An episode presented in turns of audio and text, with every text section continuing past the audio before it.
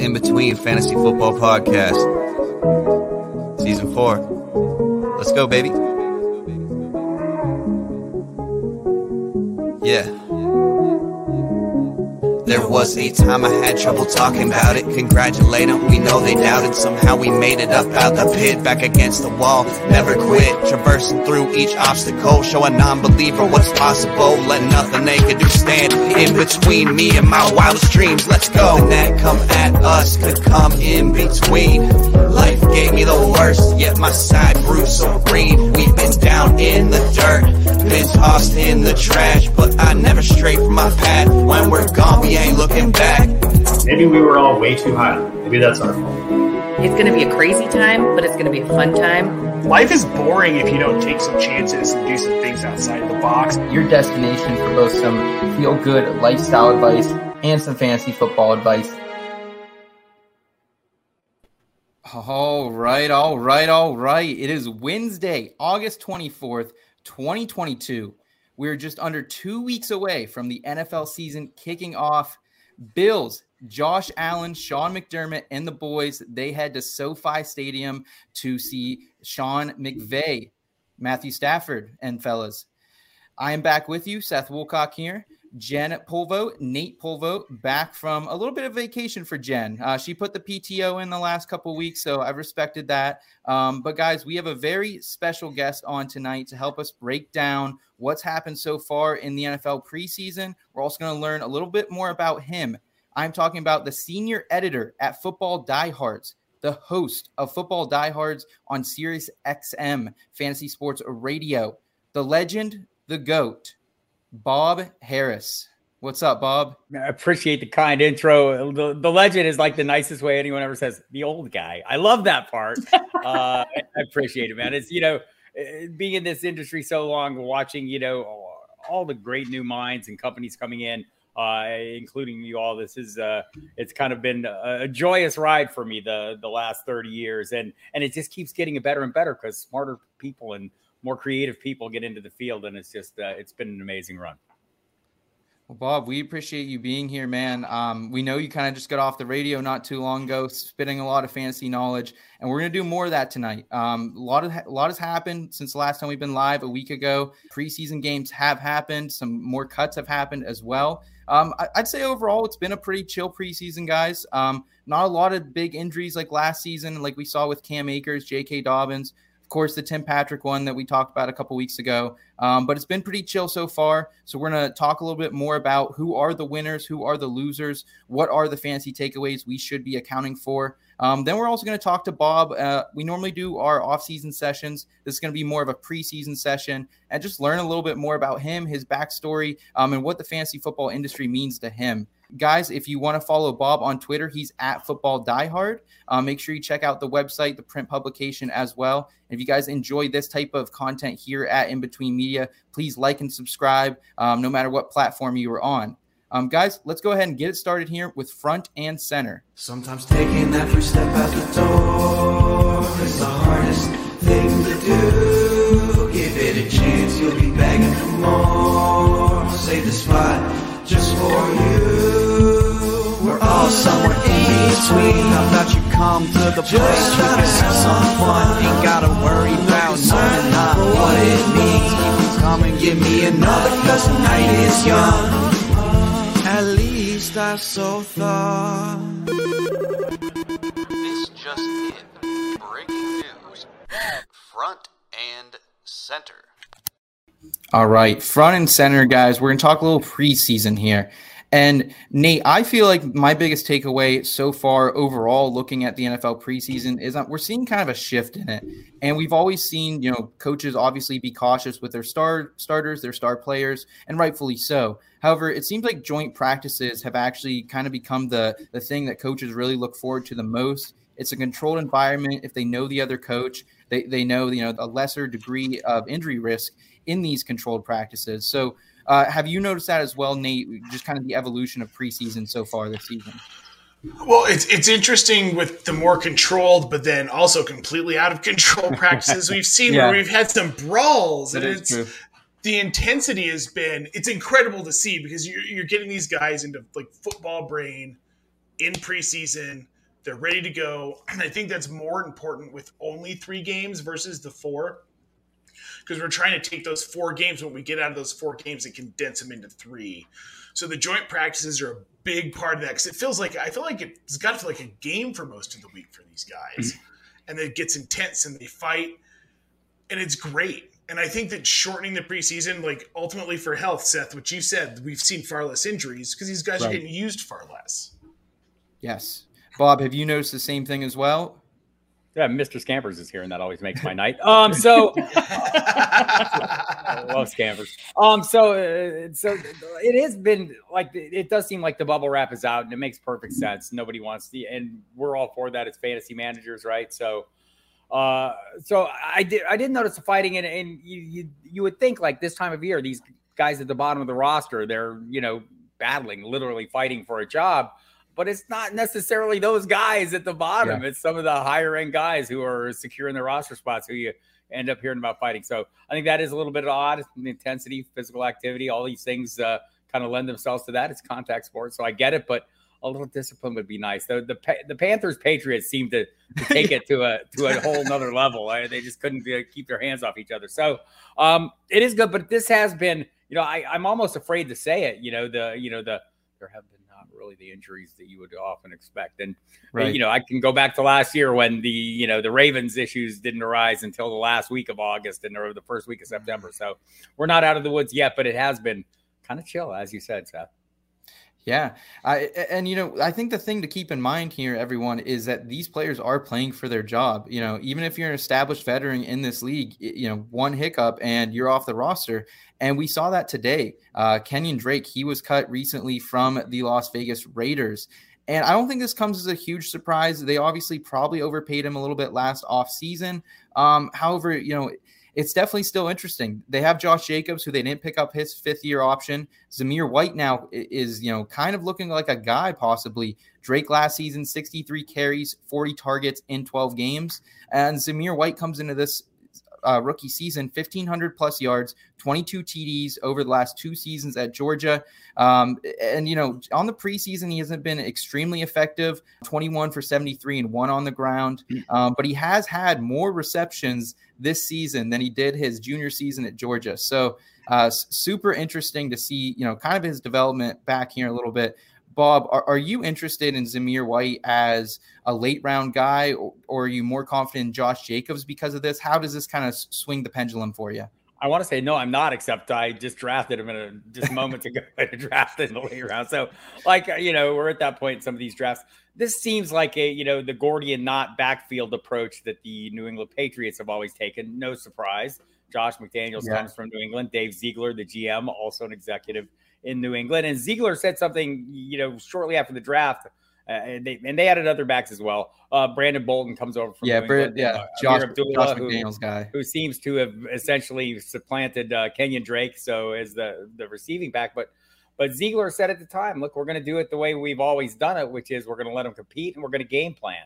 And that's always been the problem with the Patriots. You know, you're sitting there trying to figure out what their approach is going to be any given week to the then and then figure out the backfield. I still think you know it's that time of year when we get a little angsty about the investments we've already made in best ball and uh, the investments we're about to make uh, in yeah. you know drafts that matter maybe a little more and then the people out there drafting their home leagues i think we're i think we tend to overplay these things in our mind a little bit like i still think josh jacobs is probably going to get the bulk of the work just like i think probably antonio gibson will in washington.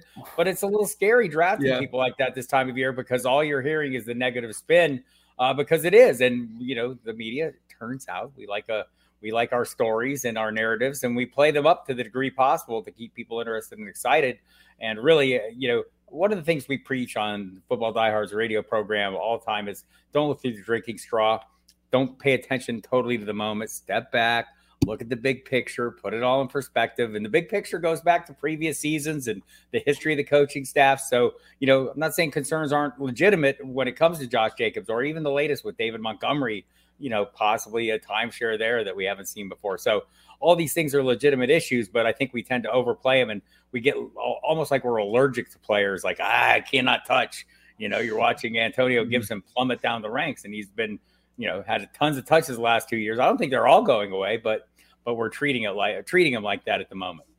Yeah, and you know, I I think sometimes that's you know a, a little bit of fantasy managers, analysts getting inside their head. You know, just overthinking, like you said. You know, we didn't need to take maybe a more holistic approach. Jen, do you agree with what Bob's saying here that maybe we shouldn't hit the panic button yet? Whether that's any of these running backs that are kind of plummeting down the ranks, Josh Jacobs, David Montgomery, Antonio Gibson, especially with Brian Robinson's emergence. Yeah, I mean, I'm I'm right there in the same camp. I I, I love Josh Jacobs. Nate and I were talking about it earlier today about how embarrassingly I love the Raiders and and how high I, I draft them. So, I mean, Zamir White's great. He's great, but Josh Jacobs is definitely going to get the the bulk of the the work. There's no question about it. Well, it'd be weird if he didn't. He's Josh Jacobs. I mean, Josh Jacobs. and the, the talent is there.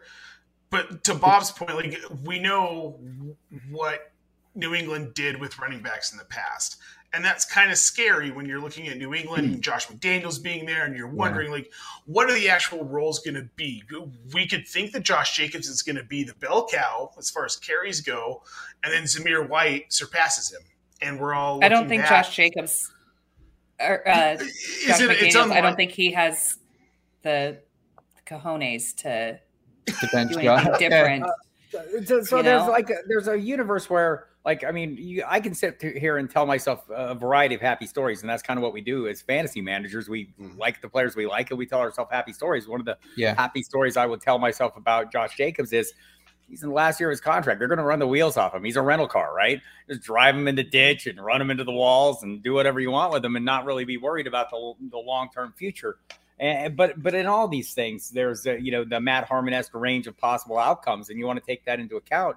I think you know you, you can figure out what your own most likely end of that range is and work from there. But I think you know the thing that Jen is saying, you know that I would like to do is I like to find these players that people are dialing back on, and I want to go reap the value as the price goes down. And like I just covered a draft tonight, uh, one of the flex leagues that Jake Seeley puts on, where Antonio Gibson went, I think, in round nine. Okay, I mean, I'm not a, I, I don't have many shares of Antonio Gibson, but they haven't been ninth round either. And now, Yeah. now that they are, I might, uh, I might want some of those. Yeah. Yeah, I- I'll always value at cost, man. You know, the, the cost is, is always what dri- kind of drives fantasy managers to or away from a player. Um, guys, let's move on though to Carolina here, um, where those scuffles have been taking place against the New England Patriots. And it's Baker Mayfield who is going to be coming out of the tunnel for the Panthers to start the season, guys. Um, I don't think it's a shock to anyone. We kind of knew this is what was going to happen. We saw Sam Darnold. We knew um, the coaching staff is really, you know, fighting for their jobs here. Um, I'm still not overly excited by anyone on the Panthers offense outside of Christian McCaffrey right now. I don't think we can expect DJ's DJ Moore's uh, you know just lack of finding the end zone to suddenly get better with a guy who was only able to find OBJ in the end zone seven times across two and a half seasons. So I still have my concerns about DJ Moore. Obviously, the volume's going to be there. Bob, are you buying into DJ Moore or any of these other Carolina offensive pieces outside of CMC now that Baker's leading the show? So these are the kind of offenses we love as fantasy managers. You can't go deep, but you can count on the pieces that do work. You know, the funnel Mhm. runs through Christian McCaffrey as long as he's in the locked and upright position, and DJ Moore. And I mean, I get it; the touchdowns haven't been there.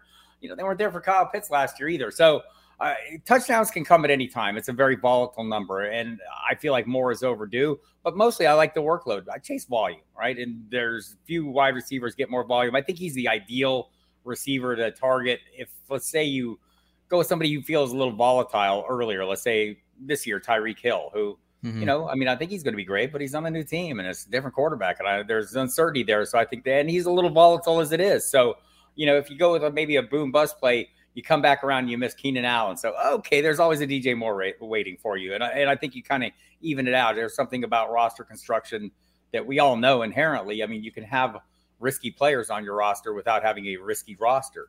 You know, you build in some some quality depth and some high end volume and some players that you feel confident in, even if you don't think they're going to be super high end producers. You think they're going to be solid weekly producers that can help you even out the weeks when there aren't people. And I think DJ Moore is one of those. Christian McCaffrey, I'm all in on Baker Mayfield, not so much. Um, you know, and again, like there's some pieces that you know that are always a little buzzy around there. You know, we've seen Robbie Anderson in the past. He's less so now. You should change his name back so so all my databases work better. But uh, beyond that, uh, thanks guys when you do the name change. You gotta think about Yeah. that. Uh, but uh, but you know, like Terrace Marshall Jr. is a guy that I mean, I can remember on draft night. I was covering the draft for Sirius, and I'm kind of watching my Twitter, and I know Matt Waldman really well from the rookie scouting portfolio. And when Terrace Marshall gets picked, he goes, "This may be the steal of the draft." And you know, it may well be, may well have been, but we'll never find out because it's just like real estate, location matters for these players, and, and the location of Carolina is not great for talented young wide receivers to develop. And we're hearing talk even now, where Rashard Higgins is develop. You know, obviously has some chemistry with Baker Mayfield from their time together in Cleveland, but he was also establishing it with uh, Sam Darnold. So, uh, and that sounds great, but I mean, nothing there sounds great that isn't named Yeah. Christian McCaffrey and DJ Moore, and that's kind of you know they're, they're and those offenses are both a blessing and a curse. We want more players available to us, but when you're drafting those players, knowing that they're going to be the focal point of their offense, it's kind of satisfying. I can't bite it. I can't take. I don't think I can take the bite of DJ Moore, but I, I understand Really? the volume. It's a safe player. Nate, are you okay with with the the lack of upside? I think DJ Moore brings, but I, I mean Bob makes great points here though as well for for why maybe we should be investing in Carolina. So I was out on DJ Moore when it was going to be Sam Darnold or Matt Corral. Probably less so if it had ended up being Matt Corral. But now we've got Baker Mayfield. What people forget about Baker Mayfield is that he showed flashes of being a very good quarterback, and he played with a torn labrum last season. So he wasn't he wasn't totally healthy. Am I saying that I think he's going to come out and be a top five fantasy quarterback? Absolutely not. But in Superflex, I'm willing to take a gamble on him in a later round. I don't have an issue with it. I think that he has the weapons, and if Christian McCaffrey stays upright all season, I think that there's actually some really good fantasy value in Baker Mayfield, and that extends to DJ Moore. And I think there's a chance that Robbie Anderson, we could see him having some flex value. Possibly. It could go completely south. Yeah. It Yeah. could go completely south. I think he's still But- free in drafts. Honestly, for that, I and don't at what's cost, it's not a bad gamble to take. I think that's all I'm saying. Is that at cost with these guys right now, it can be worth the gamble. You're not getting them at a premium price at this point. Right. DJ Moore, kind of, but Ki- kind of the, the thing about more though is, is as I mentioned, it's like Keenan Allen light. If you're looking for that consistent production, I mean, he's topped at 1,100 yards each of the last three seasons, and I think the only other players to do that. One other player's done that. Stefon Diggs has done that. He's got the longest active streak of consecutive seasons with 1,200 yards uh, from scrimmage among all wide receivers. Davante Adams, Diggs, Tyreek Hill, Wow. and Justin Jefferson have two. I mean, the, the only thing he doesn't have it's the 14 career touchdowns. And and like I said, we're still drafting Kyle Pitts. He couldn't score touchdowns last year either. So Right. we're hoping he scores more. If he had scored five touchdowns last year, six touchdowns, we'd be going out of our minds. And the same with DJ Moore. If he had, you know, had that touchdown production, and again, it's the most volatile statistic. So I think, you know, I think there's hope there, but but don't draft him as your wide receiver one unless you're going Yeah. really old school and running back heavy early. People. I think I think we're on that new wave now, Bob. I think we're on that new wave of you know hammering down wide receiver early. I- I- it, it- it's changed, you know. The game has certainly changed, but I, I think that's kind of where we're heading. And um, guys, speaking of, of the game changing a little bit, things are getting shaken up in Baltimore a little bit. Rookie tight end Isaiah Likely, he has came to play for the Ravens here in the preseason. Obviously, not going up against the best competition, but he is 12 for 144 and one so far this preseason. And he actually had the most receiving yards among all rookie tight ends coming in here with over 900. So this isn't a slouch um, at the position at all. Um, Bob, is is this anything that, that that you're taking into account, Isaiah Likely? Um, there's a lot of things I think you have to keep in mind here. Obviously, Mark Andrews, um, but is there is there anything holding back them from just throwing him out in the slot occasionally, like uh, instead of Devin Duvernay? Uh, nothing at all, and that's you know that's the appeal more so than the numbers. Like right, I remember a guy named Travis Jer- Jervey, a running back uh, of no renown, who averaged like ten yards a carry in preseason play over the course of his career. He was phenomenal in Atlanta, Green Bay, and San Francisco. And once the regular season rolled around, there he is out there on special teams. So I don't want to get Yeah. overly excited, but Yeah. by the same token, that's what you know. You're looking at a Baltimore offense where, as you mentioned, Devin Duvernay and James Proche are the top two wide receivers, not named Rashod Bateman. So you know, there, uh, like, I think there is something there. As long as you're spending a really late round draft capital and you're not getting overly uh, caught up in the numbers that he's producing, it's been phenomenal, right? Hasn't been Lamar Jackson. And like, isn't it weird? Like the other quarterbacks not named Lamar Jackson, Yeah. maybe even target the tight ends more Yeah. than the quarterback named Lamar Jackson, who targets them plenty. So, uh, interesting dynamic there in Baltimore. Obviously, the tight end's a big part of it, but they drafted two tight ends that likely wasn't even the the first one. So I just it's it's interesting that he's risen up. And I know some people that I've talked to, you know, kind of question the athleticism and Mm-hmm. some of the reasons, uh, you know, some of the reasons why he didn't go earlier. Uh, you know, uh, they want to they want to focus on, but you know, in the NFL, opportunities are king, and uh, he seems to have put himself in a position to at least get some. So I'm not going to lie, there are late round shares of him now in some of the best balls I have going on because you know you're at that point like we're we're in this industry, so we're all out there drafting every day. I'm I've got if I look here, I got nine drafts ongoing right now, pretty much at all times, right? Yeah. So Yeah. I mean, you know, I'm picking guys just like, oh yeah, I want a piece of that. But if you're in like a single league at home and you're drafting against your friends and you want to, you know, really focus on that one league, uh, the names like Isaiah likely are likely not on your radar. Yeah. Agreed. Jen, do, are, are you interested at all in Isaiah Likely? Are you concerned at all that this could mean anything else for the offense? Um, you know, the one interesting thing I think about the Ravens is they didn't run a lot of 12 man personnel last year, 9%. However, they led the league in 22 personnel. Um, so obviously they like using the tight ends when it comes to getting Lamar Jackson Jackson out on the edge in space. Same with the running backs. Um, do you think this means anything? No. No, Mark Andrews is the guy. I mean, you can't even argue that. There's, I mean, unless unless he gets injured, unless something Well, happens. I mean, I guess I'm not taking a, a- shot at Mark Andrews. More just can can likely provide something to this offense that because exactly like Bob said. I mean, it's Duvernay, it's Jane Proche, guys who've been in the league for two years now, and we haven't seen much out of. Yeah, exactly. I mean, likely is going to be on the back burner. He's going to get fourth look, fifth look uh, ahead of anybody else. I mean, he had a good game, you know, a a Yeah, good yeah. game. Yeah, I mean, he caught it was like eight of his eight targets or something like that, but I don't know. I'm not that excited about him yet. But but Baltimore doesn't throw the ball, guys. and They don't and throw the ball point, that like much. yeah, that's a good point. It's a, it's a small pie for sure. And, and you know, I think this could just be one of those things that maybe we are just getting a little starved for football and actually storylines and emerging players and sleepers. Um, and maybe that's what what Isaiah likely is. Um, Nate, any thoughts on just th- this Ravens passing game as we've kind of been t- discussing it? I mean, we know historically that if Lamar Jackson starts all season, we're going to see a little bit less passing production, which is fine from a fantasy perspective because he does it on the ground too. I think likely could maybe occasionally see some slot work, like that's not out of the question. But he's never gonna. He's not going to be a featured receiver in this offense. Rashod Bateman, never. Mark Andrews, never. those are not not in 2022. I like Bateman. I like Mark Hmm. Andrews. I don't like Mark Andrews at cost right now. I think that tight end two might be a little high for what he is actually going to produce this season. Hey, I'm not here for the Andrew slander. Wait a minute. Oh. I love Mark Right? I, Andrews. we, same. I Do we, know. do we strike an Everybody's emergency been Bob? telling me I'm crazy. I think he. I think to be fair, I think he's white tight end four or five. Nate, doesn't drop out of the top five. Okay, I Nate, just don't think he's tight end two again. we- I- He's tired. Cut him off.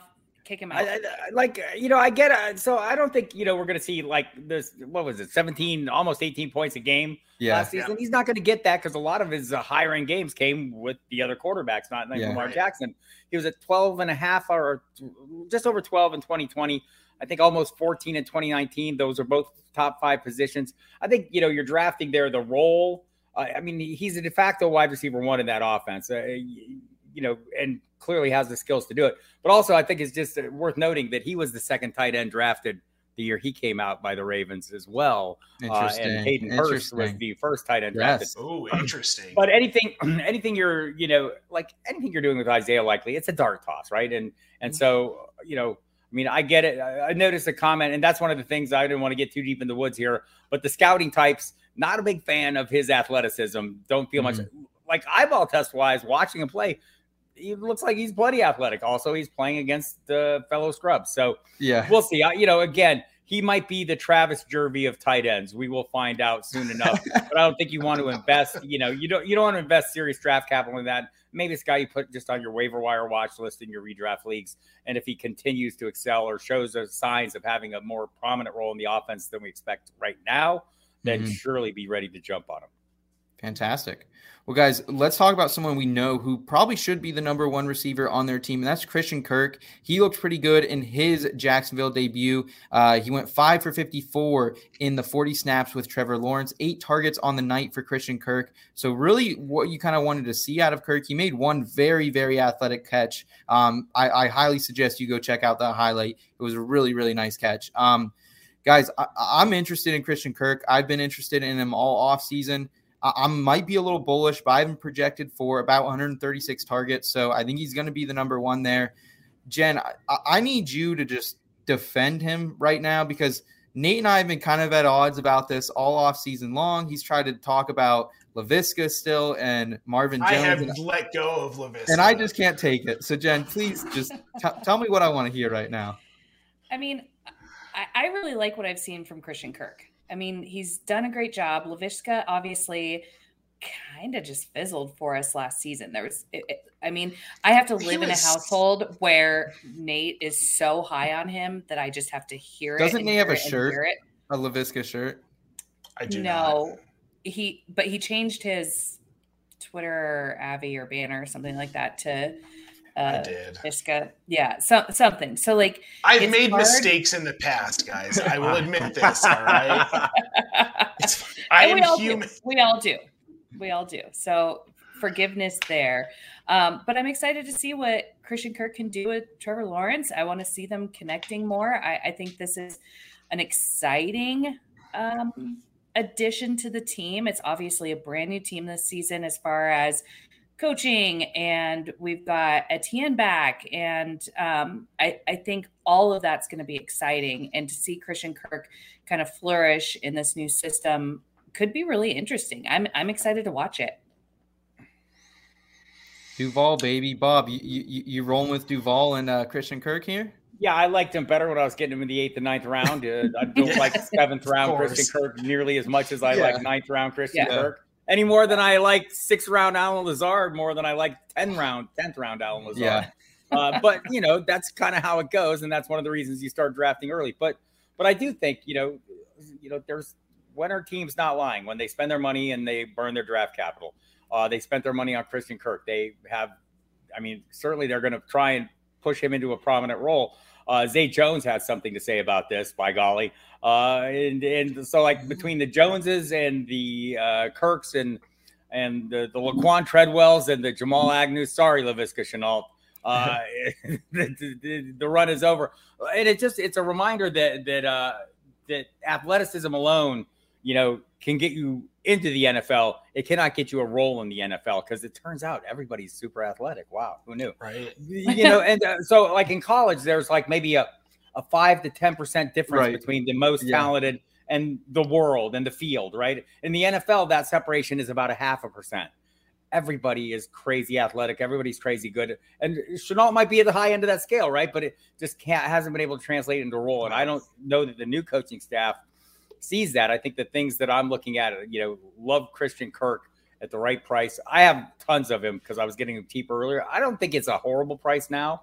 Uh, and uh, watch the tight ends too, the cheap tight ends. If you're into cheap tight ends, even all the way down to my guy Dan Arnold, uh, who is still going to have a role. They're going to run tons of two tight end Mhm. sets there. And Doug Pederson, if one of those tight ends can throw, they're getting you a touchdown at some point. Yes, sir. Philly special. We've seen that before. Absolutely. Uh, guys, I, I love it. I love the discussion here on all the positive notes of the preseason. However, there have been some sketchy negatives, and it starts here in Kansas City with Skyy Moore. Um, has not been great preseason for Moore. Um, there was Hardman who, who's been out with an injury. Juju's been out with an injury, and he was still behind Justin Watson and MVS. So he's kind of getting buried here on the depth chart. Justin Watson's kind of trending now. Uh, you look on Sleeper right now; he's going up. Uh, people are talking about him a little bit more now. Um, but with Juju banged up, he is expected to be back um, for week one, is what Andy Reid told us the other day. Um, however, more still going wide receiver 51 in ESPN drafts right now. This is ahead of guys like George Pickens, Julio Jones, Jarvis Landry, guys who probably should have cemented roles here. Uh, Bob, are we blowing are, are we blowing the hype out of control, or were we earlier on, on Mecole Hart or uh, Skyy Moore, and now it's kind of correcting itself? Like we're all drafting Patrick Mahomes, or you know, that's that's the appeal for guys like Skyy Moore. And look, the Chiefs having an interest in him and spending their draft capital on him makes something, but not every receiver develops or turns into an immediate contributor, says Mecole Hardman. Uh, and so, uh, you know, th- this might possibly be the same path. It might be a lengthy process for Skyy Moore, or it, this the the flip might switch at any time, right? I mean, you see guys come, you know, kind of get it all of a sudden and come on.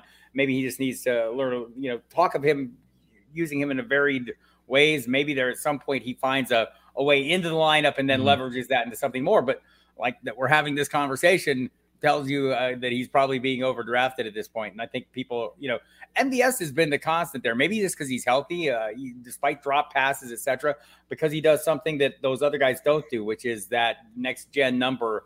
That's I think in the last two years, only one receiver has run faster than Tyreek Hill, and his name is Marquez Valdes-Scantling. Don't tell uh, me that. it was 21, 21.9 for Hill a couple years ago, and I think it was 22.1 uh, for MVS. Uh, so, you know, but but also defenses are playing them different, right? The, we saw it last year. The two high safeties that were kind of they were trying mm-hmm. to shut down the deep ball, and they did it pretty effectively. And Patrick Mahomes went to the shorter and intermediate game, and it kind of left made a slightly sketchy season for him. So, you know, again, I, I want to invest in this in this receiving core. I want to do it at the right price, but I also want to do it with someone who I think is going to get opportunities. I don't know that that's Skyy Moore.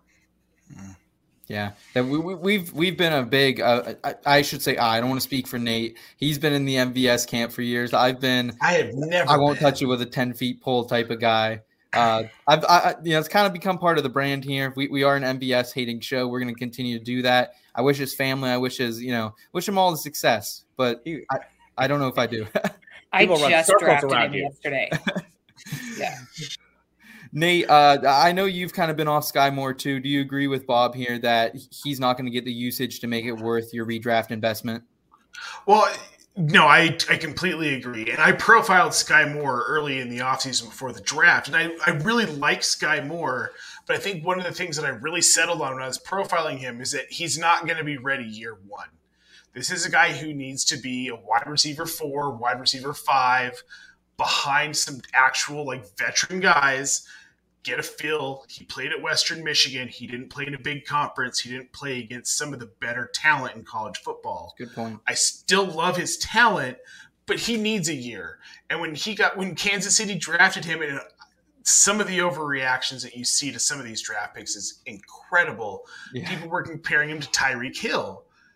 And I'm I'm wondering mm. these people did you did you watch any of his college film? He's not that fast. He's talented, he's quick he doesn't have that burst of speed, and he will be something in the NFL at some point, more than likely. But it's not going to be this season. He's not going to be fantasy relevant in 2022. It's just there's no way that Andy Reid's going to put him in a position with the other pieces that they have in that offense. They have Juju, mm. they have MVS. Injuries, as much injuries as you may could do, do it. injuries that, that could push him thing. into it. They have Justin Watson. What, hell. Right, exactly. They've got Justin Watson. So you're yeah. looking at a guy who's going to get opportunity. He's a dynasty buy, probably not at cost right now for me, but eventually will be a dynasty buy mid-season. But for redraft, I don't know why, unless he gets some time because of injury, you can get him on the waiver wire. Yep.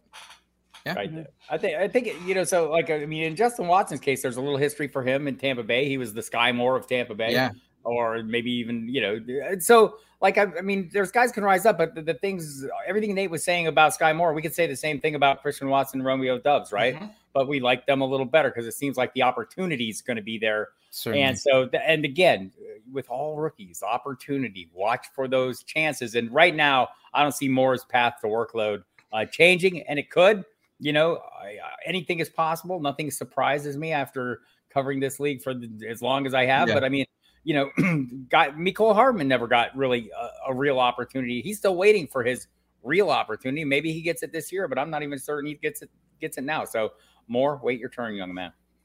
Okay, fair enough. Will Treylon Burks wait his turn though? That that is the next question here.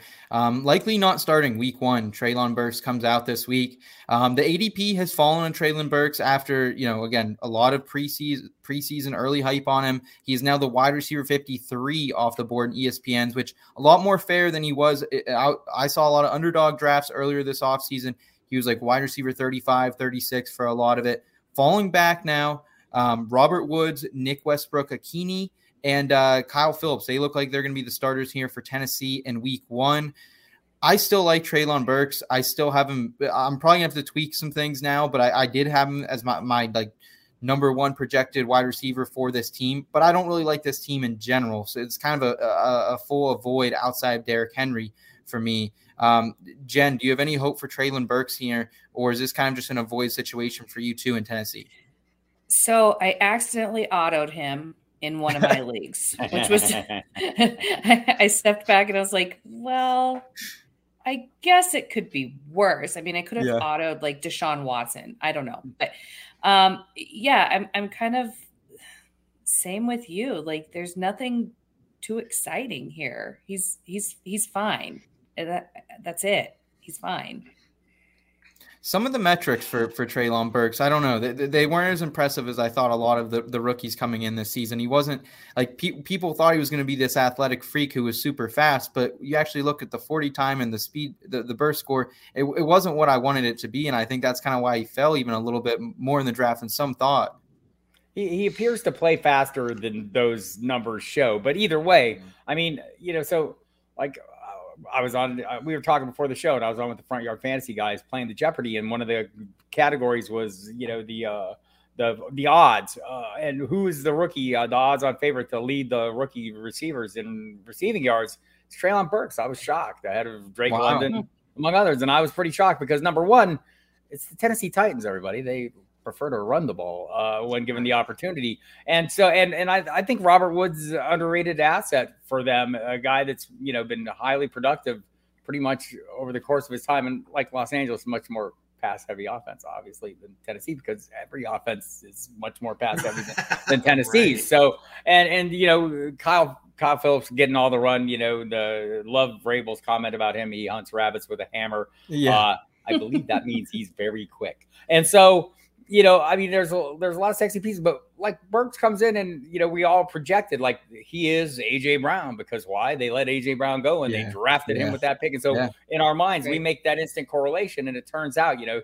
he wasn't ready to contribute and, and put in the work in OTAs, and that puts him behind the curve. And now we see him in preseason games playing the entire game, and we hear Westbrook Ikhine will be the starter opposite Woods to open the season.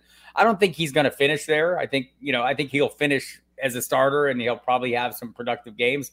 But thinking he's going to be a consistently productive guy his rookie season, I think, is a little bit of a reach for me. And I'm he, he's not a ten foot pole guy because there's no such thing for me. Everyone okay. comes at the right price, but yeah. I have not seen that price yet. Okay, Okay, fair enough. Um, guys, just before we move on to the interview with Bob here, I did just want to touch on a couple injury uh, notes as well. Um, no timetable for Kenneth Walker to return. Uh, he got the OG hernia injury. He's got the OG hernia in- injury. Um, so we wish him the best for him to be back, but we don't know if he'll be back for week one. Rashaad Penny could get some heavy usage here early in the season. Keep that in mind in upcoming drafts. Uh, Matt Corral unfortunately suffers a Lisfranc injury. Um, luckily, this is something we, have heard this a lot from uh, one of our injury specialists, great friend of the show, uh, Deepak, and he always talks about how Lisfranc is one that you don't see the, the heavy drop off in year two removed from it. So Matt Corral, he could still have some value here in the future for the Panthers. Don't lose hope quite yet. Um, and then Michael Thomas this is kind of the big one, I think, here is Michael Thomas. He has a hamstring injury. And I am worried about this a, a little bit more just because it's Michael Thomas. Um, of course, uh, head coach comes out, downplays it quite a bit. Um, but I'm I still don't know, man. I, I, don't know if I can take the risk here. Uh, wide receiver 28 off the board in ESPN drafts, 75th overall. So it's a nice discount for Michael Thomas, but is Michael Thomas still Michael Thomas? Nate, what is your thoughts on this? I don't know that Michael Thomas is going to prove to be Michael Thomas. I mean, he hasn't been on the field for the better part of what two seasons at this point now, almost. Um, he's been kind of a diva in the locker room, so you wonder how that's going to play out. And what if we get, let's say he comes in healthy, we get three, four weeks into the season and Winston is inaccurate, like we've seen him in the past, and he's missing the mark on Thomas, and Thomas turns into a diva like we've seen Odell Beckham Jr. do.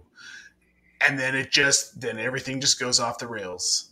I feel like there's too there's too high of a chance of those things stacking up. Seeing that situation, I feel like it's almost a tinder fire with him in New Orleans. And I, I mean, at cost right now, I can't, in good conscience, draft Well, him. I can't do it. Let, let me show you my asbestos gloves that I have standing by just for these occasions because I will run into that burning building of value and drag Michael Thomas out all day long.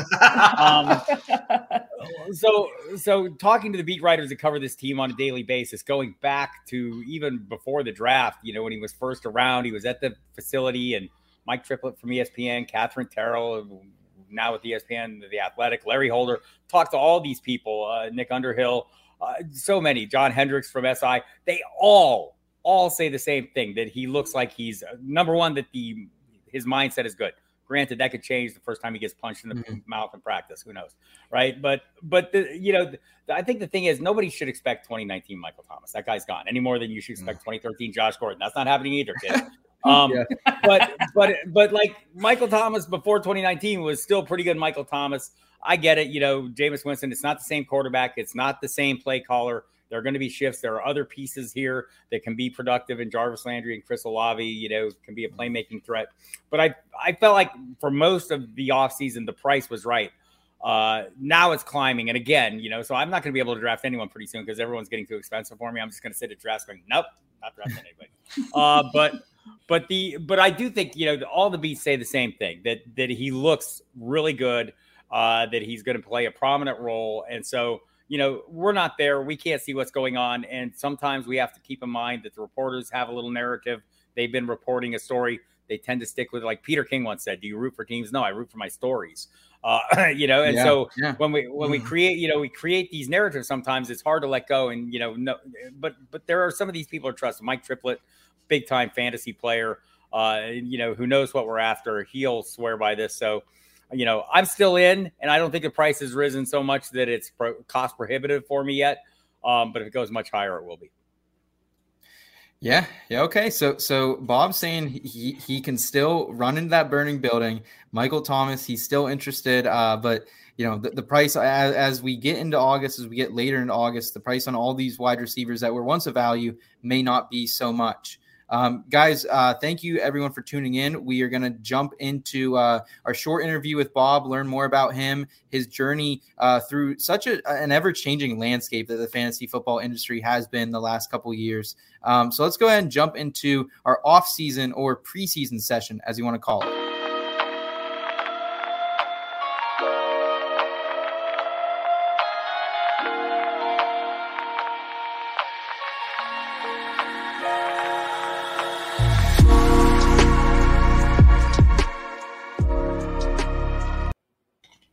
All right. And before we get started here, I just want to give a quick shout out to all the IBT family members in the chat tonight. Um, we, we got uh, Dee Dee here. We got Brad. We got Mr. Scampers, Albert. So many of the, the usual faces here. We appreciate everyone making time out of their day for us. Craig, uh, appreciate you all. Um, let's go ahead and move forward here. Bob, you have been around fantasy football for uh, quite some time. Um, and c- can you true.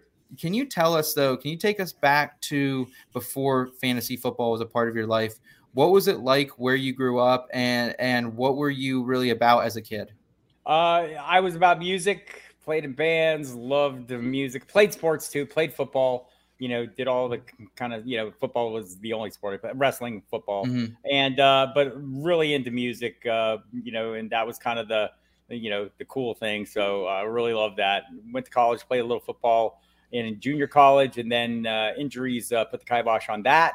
And so then I just kind of sat around doing nothing, wondering which direction my life would take and uh, and I'm kind of still at that point. I don't know. Aren't we all? Nate, I feel like I feel like you've always kind of appreciated Bob's love for music. I think that's something you guys have kind of connected on with uh, really from the, the get go. It's true, uh, Bob. I was shocked to find out how much of a metalhead you are, and we have a very similar taste in metal. Which I don't know. I don't honest. Let's be honest here. Jen, how many people do I know that have a similar taste in metal? All I of our friends look at me like I'm weird, except for like Au- we have five, one but they're all Twitter friends. They are. It's true. They're all Twitter Yeah. friends. Yeah. All of my music friends, I I have no people that I know in real life on a day to day basis that will listen to any of the music I listen to. the, the, this is the same for me. So you know, like, and that's okay. I enjoy it. You know, it's one of the great perks at Sirius is they let me select the bumper music, and and so going in and out of breaks is always something I like, and uh, and everyone can deal with it or not. Yeah, gets you feeling That's good, gets you pumped up. B- Bob, so when does fantasy football come into this equation in your life? When did just playing it uh, start for you? It was 1986. Okay. Uh, a friend had gone to uh, another land called San Diego to do some work. I lived in Tucson, Arizona, and uh, and so uh, this friend came back uh, from a job and said, "Hey, you guys, I found this thing." To the little group of friends that we had, and I found this thing, and you're gonna love it. And he was uh, 100% correct. We did love it. It was fantasy football. It was amazing, and uh, and it, it struck me about a week into playing it. We don't know enough to do this right. You know, that was the thing that really hit Mhm. hard to me was like, man, there's we need to know more about these things. And so that became one of my uh, purposes in life was to find out more than the people I was competing against in order to crush them and destroy their entire life. So that kind of, uh, you know, eventually turned into a thing. Like I, I said, I'm probably not the only one who wants Mhm. to know these things. Perhaps there are others out there. And turns out there were others out there. And this was, uh, think in 1993, I turned it into a business. And I was like a graphic designer and did all kinds of things, you know, to, and, and so I made a little newsletter for uh, my league in which I just belittled all the other people in the league and put out some stats and things like that. So, so eventually, you know, I just said, man, I wonder if I could turn this into a thing. And, you know, lo and behold, 30 years later, it's kind of a thing and I still do it. So I guess it's worked out reasonably well. It's amazing that, that, that you know just just the ingenuity to have that as a as a as a young person. When, when was that? When you started? Like, how old were you at that time? Would you say?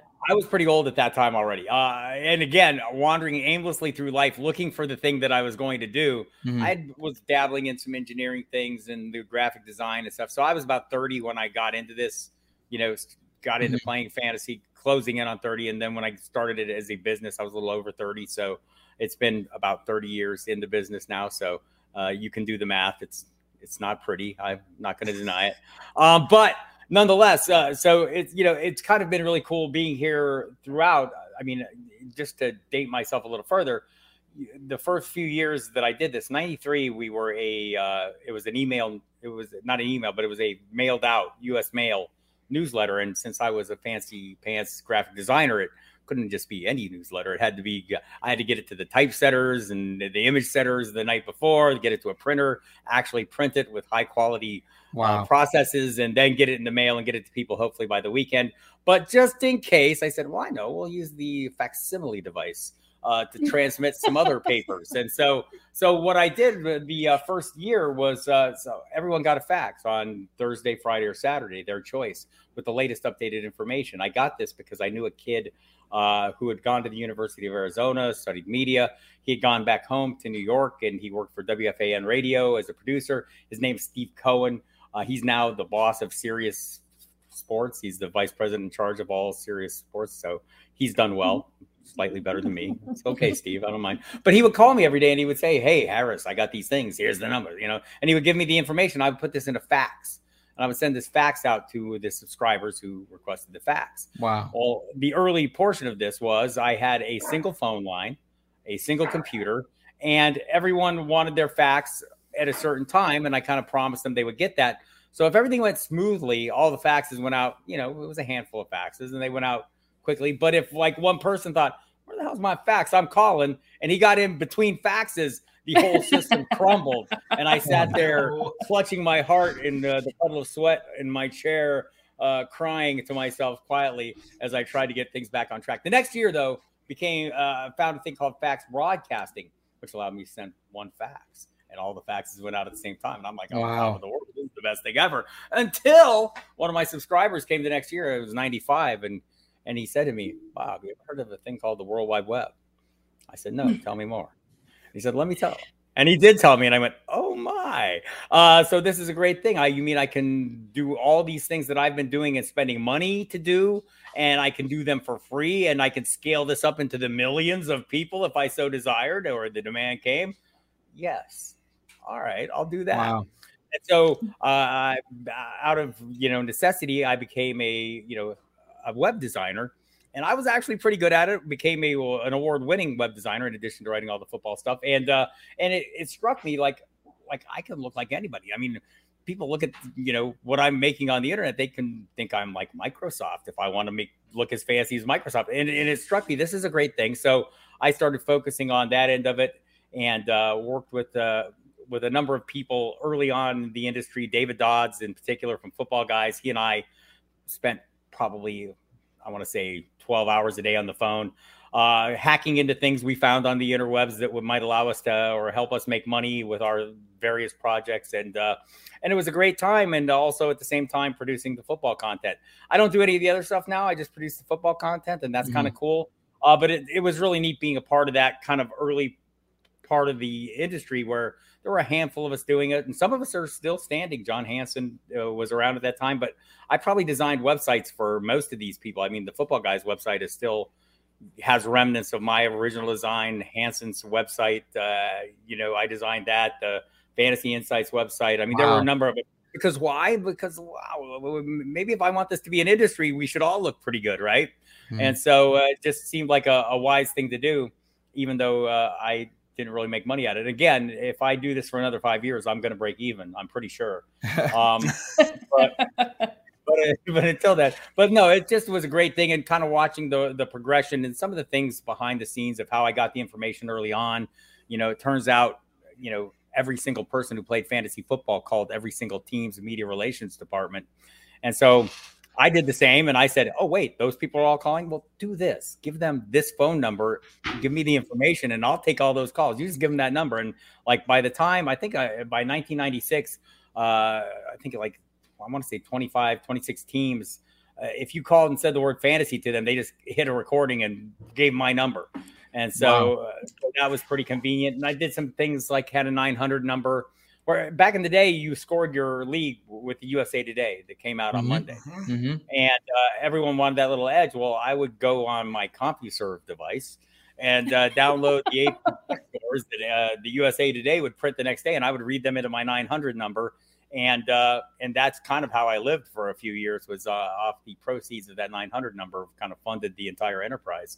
So there were a lot of things going on, and just watching how the NFL kind of went from being totally disinterested to totally realizing, wow, these people watch every damn game till it ends. So let's do something for them. And and now here we are now. So it's it's it's been really interesting to see uh, the progression of this thing.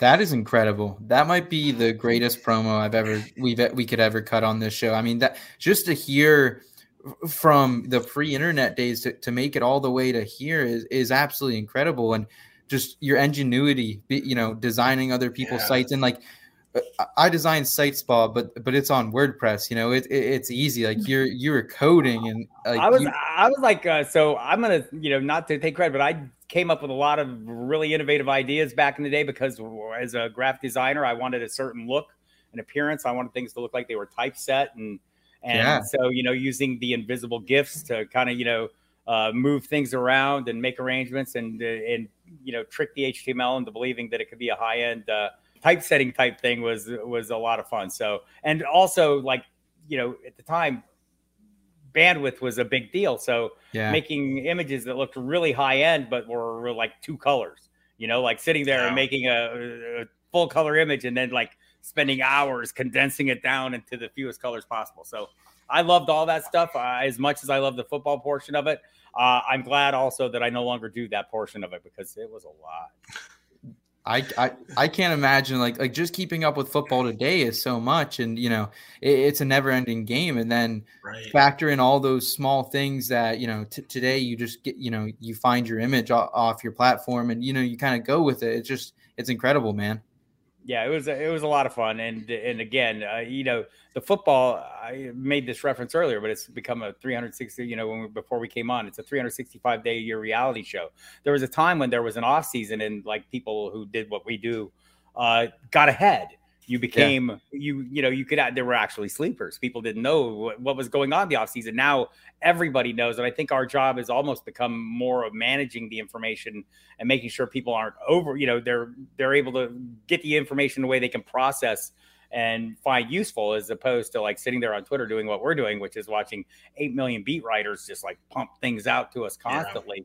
Yeah. Uh, you know, trying to, you know, look through that and sort through that and get the, get the wheat from all the chaff is as big a part of the job as anything now. Mm-hmm. Nate, what other questions do you have for Bob here as, as you, uh, we round out the show? Just to, just, I found this fascinating. My dad was a graphic designer when I was a kid growing up. So I understand the, the toil that you went through because it's about the same era, the 80s and 90s. And we scored my first fantasy football league together out of the USA today on Monday nights, watching. Uh, why can't I think of their names now? Frank Gifford, Dan Dierdorf, and Al Michaels. Those, that three trio. So I, that's a that was a really neat story. I, I, connected with that, and I have to ask you, how did the Alice in Chains League come about? Uh, so they love fantasy football, and so wait, wait, wait, so wait. You're in a league with Alice in Chains? No, I hosted. I don't. I haven't. I haven't played it. And I've hosted it every year, and I'll okay. host it again this year. Tentatively set for September 6th. People on Sirius XM Fantasy Sports Radio. um, but uh, but yeah, Jerry Cantrell and Mike Inez from Alice in Chains are huge fantasy players. And uh, turns out a lot of people in the music industry are. And uh, you know some of the like past players vinnie paul i mean just people i'm big fans of the, the late vinnie paul. The trophy is now the vinnie paul trophy uh, for that league uh, wow. that they play. I but duff mckagan has been a regular in that league uh, since it started. Uh, Scott Ian from Anthrax, among others, and so it's kind of a revolving cast of some of the others. But uh, I'll tell you this about Jerry Cantrell and Mike Inez. They know football. Jerry Cantrell is as thoughtful and an analyst of football for a guy who likes two teams. I mean, Seattle and Pittsburgh. He's a fans of two teams. I don't know how you do that. I'm fans of zero teams because I hate them all equally. Yeah, uh, it helps me. Uh, but but you know these guys are like really thoughtful, really knowledgeable fantasy players, and they love the game.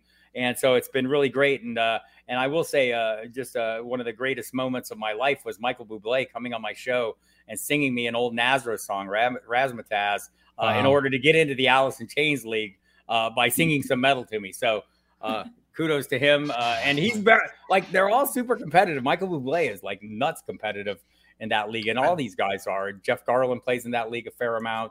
Uh, there's been a number of people that, that have kind of come and gone, but those are kind of the mainstays. Wow. That's that's awesome. All right. I have no more questions. if you ever need a really crappy, like mediocre metal drummer in that so, league, just let me know. I am the drummer. You're probably a better drummer than me, so I can drum. I can drum and guitar, but I'll tell you this: you know, you, you don't get a lot of career highlights, and and this is probably going to sound odd to people who like think of career highlights in various ways, but sitting in Jerry Cantrell's living room playing with his hairless cats while he talked about songwriting uh, for a couple hours was uh, was was pretty cool. Wow. I mean, Alice in Chains is probably one of my favorite, like five all-time favorite bands. So I can't even imagine. He has hairless cats, though. He has hairless cats. I love that tracks for me. That, yeah, why, why, why? He calls them rats. oh, well, but, yeah. So, so, so there's a there's a reason for this. I think it's an allergy kind of thing uh, for him mm-hmm. that it keeps that to a minimum. Uh, they're really nice cats. Very nice. I believe it. Very nice. Jen, any final questions for Bob here? I guess probably what uh, the biggest lesson you've learned on your journey. Uh, so I'll, you know, use a movie quote here endeavor to persevere. If you've seen the outlaw Josie Wales, they, one of the characters says that, you know, endeavor to persevere. It's like a, it, it sounds silly and it sounds stupid, but so how often in your life, like I wandered aimlessly for the first 30 years of my life. I had no idea where I was going to go. I was doing all kinds of dastardly things and had no direction and was felt like I was just wasting my life. And then all of a sudden I found this thing this, that turned into a hobby, right? It was fantasy football. And then so realizing, wow, maybe I could turn this into something more. I loved it so much, and I loved all the pieces that were associated with it, the gathering of information and the the the level of detail you could apply to it, and then you know, throw in kind of the technical end of it as well early on. I thought, man, I would like to turn this into a job and do this. And and so I did, and I just think you know, uh, early on, it was not easy, right? And so, and people thought I was insane, and those people were probably not incorrect. And a lot of people didn't even know what the hell I was doing. I would, my parents would come over and say, "Mom, look at this. This is what I do." And I would show her the uh, website on a computer. Mhm. She goes, "You make computers?" No, mom. You know, and, and, and, and that doesn't even get into the football part of it. And then, uh, what do you mean, like fake football? People just had no idea what I was doing Yeah. and to watch that slowly shift over time was super satisfying but also like you know you know i was convinced the minute i started doing it this is going to be the biggest thing ever i didn't know how long it would take and i didn't really care. I was too stupid to quit. And uh, here i am uh, at the end of the you know at the end of the day saying wow i'm glad i didn't quit. But that's the thing. Endeavor to persevere is the lesson. Just keep going. If you find something you love and you think you can turn it into a job don't give up on it easily. Um, there might be times you have to do other things and there might be times you have to adjust and kind of your path might wind a little bit but but stick with that thing you love because it can come back and treat you really well Yeah, I agree. I think Nate and I are flip flopped on that, where we spent the first 35 years wandering aimlessly, you know, not knowing what we were doing. And then here we are. we, somehow are. found this, and we Yeah, couldn't love it's it more. So. still the beginning, but right you know, we really think that we have something. So sticking to it. And I think I can say the same for Seth, who's in his early 20s versus us who have landed squarely in our 40s as of this year. Um, never I- too late to start never Yeah, too late Never too late. advice. I think that's great advice. Yep. Yeah. Bob, I, I I can't thank you enough, man, for not just coming on and sharing your fantasy football analysis tonight, but sharing your story, man. I mean that that really, I know how much time this takes now. I think we all do, but you know, for for you to be doing it for so long and grind it out, you know, back in the times you did, and, and to still make time for people like us today, you know, the smaller groups, that that says a lot about you as a human being, man. So thank you for that. So this is the thing. Anyone out there who's listening, you know, if you could, you know, a little time is not hard to come by, and you could mean a lot to people, and it means a lot to me, right? Like these relationships that you build in this business. This is, you know, I need guests on my shows. I need contributors in my magazines. I need things too. And these relationships and building these relationships. This is how I find out. Wow, this makes my product better. Meeting all these new people who have these great new ideas that far better than what I'm doing and far more imaginative and innovative. Because honestly, if I tried to get in this business today, I don't think I have the the football chops, the uh, you you know you look at some of the people getting in the business. I mean, there's little there's doctors and engineers and data scientists who are finding this, and I mean, super smart people. Uh, and uh, I don't know that I'm that super smart. I'm just more determined. But if you know, but this is how you build relationships with those people. You go out and you get to interact and talk to them, and this has been fantastic. And I appreciate every invite, and I think it means something to me when people take the time to give me an invitation. So I try to make good on it. Well, man, you absolutely did tonight. We cannot thank you. Uh, thank you again, Bob, just for coming on. You know, sh- sharing the love, sharing the story. Um, you really are one of the pillars of this industry, and I'm excited for what's coming next for you, man. Uh, I know you still got a lot, le- lot of talent left in you. Uh, a lot of stuff coming down the road. So, Still uh, too stupid to quit. So yeah, I love it, man. I love it. Um, guys, one, one more time, follow Bob at Football Diehard on Twitter. Check out the website as well. Um, it's honestly just an awesome product overall. Get the print publication too. It's something special. Um, Bob, do you have like all the print publications like somewhere like stored can away or displayed together? Oh, I do. I, I do have them. They're all in a garage in big boxes, but I've kept them all uh, over the, the the Pro Forecast. This is our 33rd year. We've added titles over the course of time: the Draft Book, Cheat Sheets, and Football Diehards magazine. So, uh, so there's plenty out there, and uh, it takes up a lot of space in the garage. Awesome. Well, I hope your wife doesn't mind. Uh, I know, I know we don't, and we appreciate your work here, Bob. Everyone, keep it, keep it easy. Uh, keep it in between here over the la- next week. There's some new news that's definitely going to happen. Um, but as Bob said, let's take a holistic approach to this. Let's simmer down. Um, and guys, we'll be back next week uh, with our all-in episode. So we're going to tell you who we're going all in on this uh, this season. Super excited for that. Until then, guys, keep it in between. Your destination for both some feel good lifestyle advice and some fantasy football advice